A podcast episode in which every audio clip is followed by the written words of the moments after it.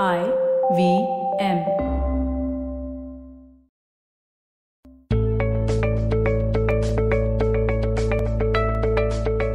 Hey guys, welcome to the Positively Unlimited podcast. In today's episode, I'm talking about something that some of us may have experienced at some point of our life in a very specific relationship. Well, I'm talking about our love life, I'm talking about a romantic relationship, but this is the one that, well, the one in which you experienced a lot of push and pull, the one that you tried to call off many times, the one that you tried to let go of many times, and yet every now and then you found yourself right back at the very spot that you were trying to walk away from. I call today's episode On and Off. It's about breaking up and making up over and over again. It's about trying to understand whether your relationship has, well, run out of time, or also trying to understand what is it that is drawing you back to this person over and over again. Well, as a ground rule, let me say this. If you are trying to make a relationship work, if you want to make a relationship work, then stop breaking up. Stop calling it off every time something is not going your way or every time your partner or a particular situation is slamming a fear button within you, a button that says, Oh my God, you're going to get stuck in the wrong relationship. Oh my God, you're going to be treated wrongly. Right? So breaking up is, well, not a way to make something work. if you're in it, you are in it. Stop looking at the exit door. Stop opening that exit door every time. Stop stepping out of it when you know that you're to step right back in. So now that I have that out of the way, that's a ground rule that I'm putting aside for a moment. I'm to dive into talking about those relationships where you know that it's too volatile, you know that things are not working out. It seems like there's too many things that are against the relationship than for the relationship, including the two people in the relationship. And yet you break up and in a few days you go back crawling to the person or you know there's this emotional drama that plays out and you get back together. Now in this kind of a scenario you want to firstly ask yourself do you want to make this relationship work and at what cost? What is the price you are willing to pay? The second scenario is when you know that your relationship is too volatile, when you know that a lot of things in this relationship are unhealthy, they are what we would call toxic, and yet you are choosing to stay in it or yet you are choosing to hold on to it. Well, ask yourself what is going on with you? What is at play? One, is it that you are afraid that you will be alone all your life? Well, let me just say it aloud. That's an illusion. That is your brain just playing games with you. There's no such thing. You will find love again. Secondly, do you think you will not find anyone better than this person? Well, if that's your scenario, I want you to list down everything that is so awesome about this person, this person with whom you're having such a toxic relationship or such a volatile relationship. Write down everything that is awesome about them and ask yourself will you really not find this in somebody else? The third thing to consider is are you just too used to this relationship? Are you just too used to this person? Is this the only reality you have known for so, so long? And the fourth scenario is to relook at the narrative that you have created around this relationship. Why are you tolerating bad behavior? Or why are you tolerating being treated badly? Or why are you suffering in a relationship that is so unhealthy? Is it because the picture in your mind of being in a relationship and living a particular life, and if this relationship ends, then that will be a complete failure? That picture will come crashing down.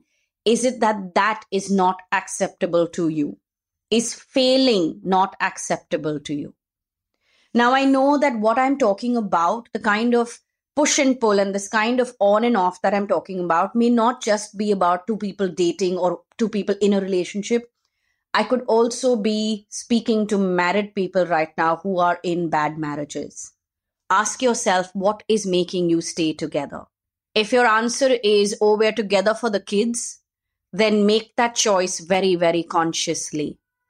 Because you could be doing more harm to your kids than good, firstly. Secondly, your kids may not thank you for this at some point in their life. They may turn around and just tell the two of you that you all were fools to do that in the first place.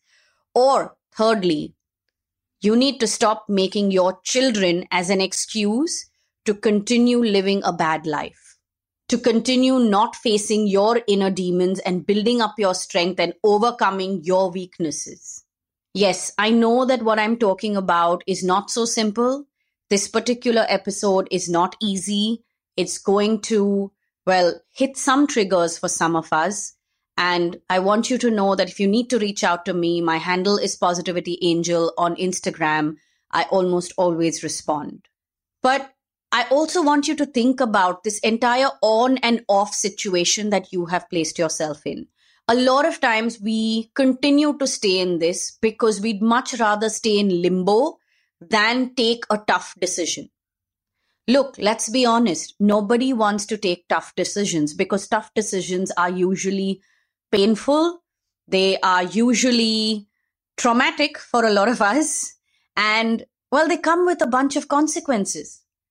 And not all of us are ready for that, which is why we go through this push and pull kind of situation, which is why we are on today, off tomorrow.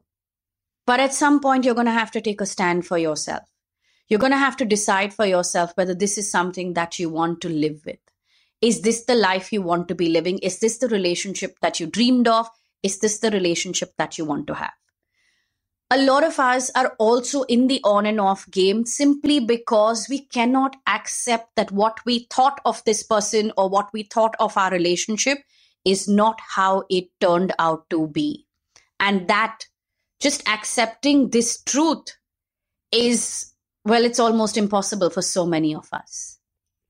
Well, that's my two pence on the whole on today, off tomorrow kind of situation. However, I also have one other angle of this on and off story that I want to share with you today.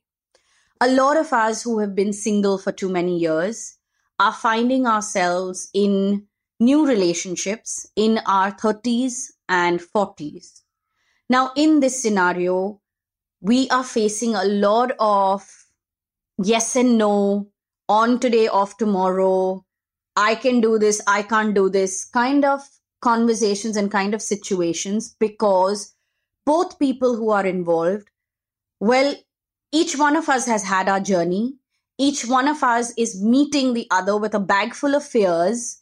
And somewhere in our behavior, in our reactions, in our responses, in our conversations, in the experiences that we are having together, we are slamming each other's triggers.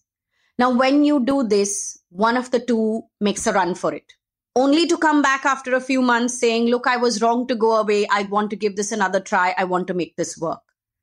So, for the single people who are experiencing this with somebody specific and it's been happening for the last six months, eight months, one year, you want to really tap into what you feel for this person not the story that you have in your head, which says that I can have an X life with this person, but rather what do you feel for this person at this point of time?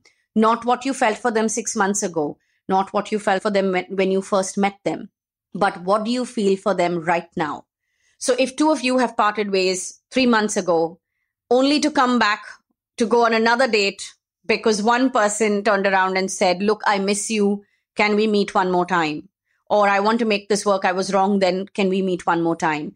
Well, you can meet, but when you are sitting there, you want to look at the situation and the person from a completely fresh perspective with a completely clean slate. You need to ask yourself, what do I feel for this person? Why am I attracted to this person? What is this person bringing to the table? What is it that I want to experience? Is this person talking the same language as me? Make sure that you're asking yourself these questions, which at that point will seem very tough because this idea of somebody coming back to you is it's romanticized. It feels good.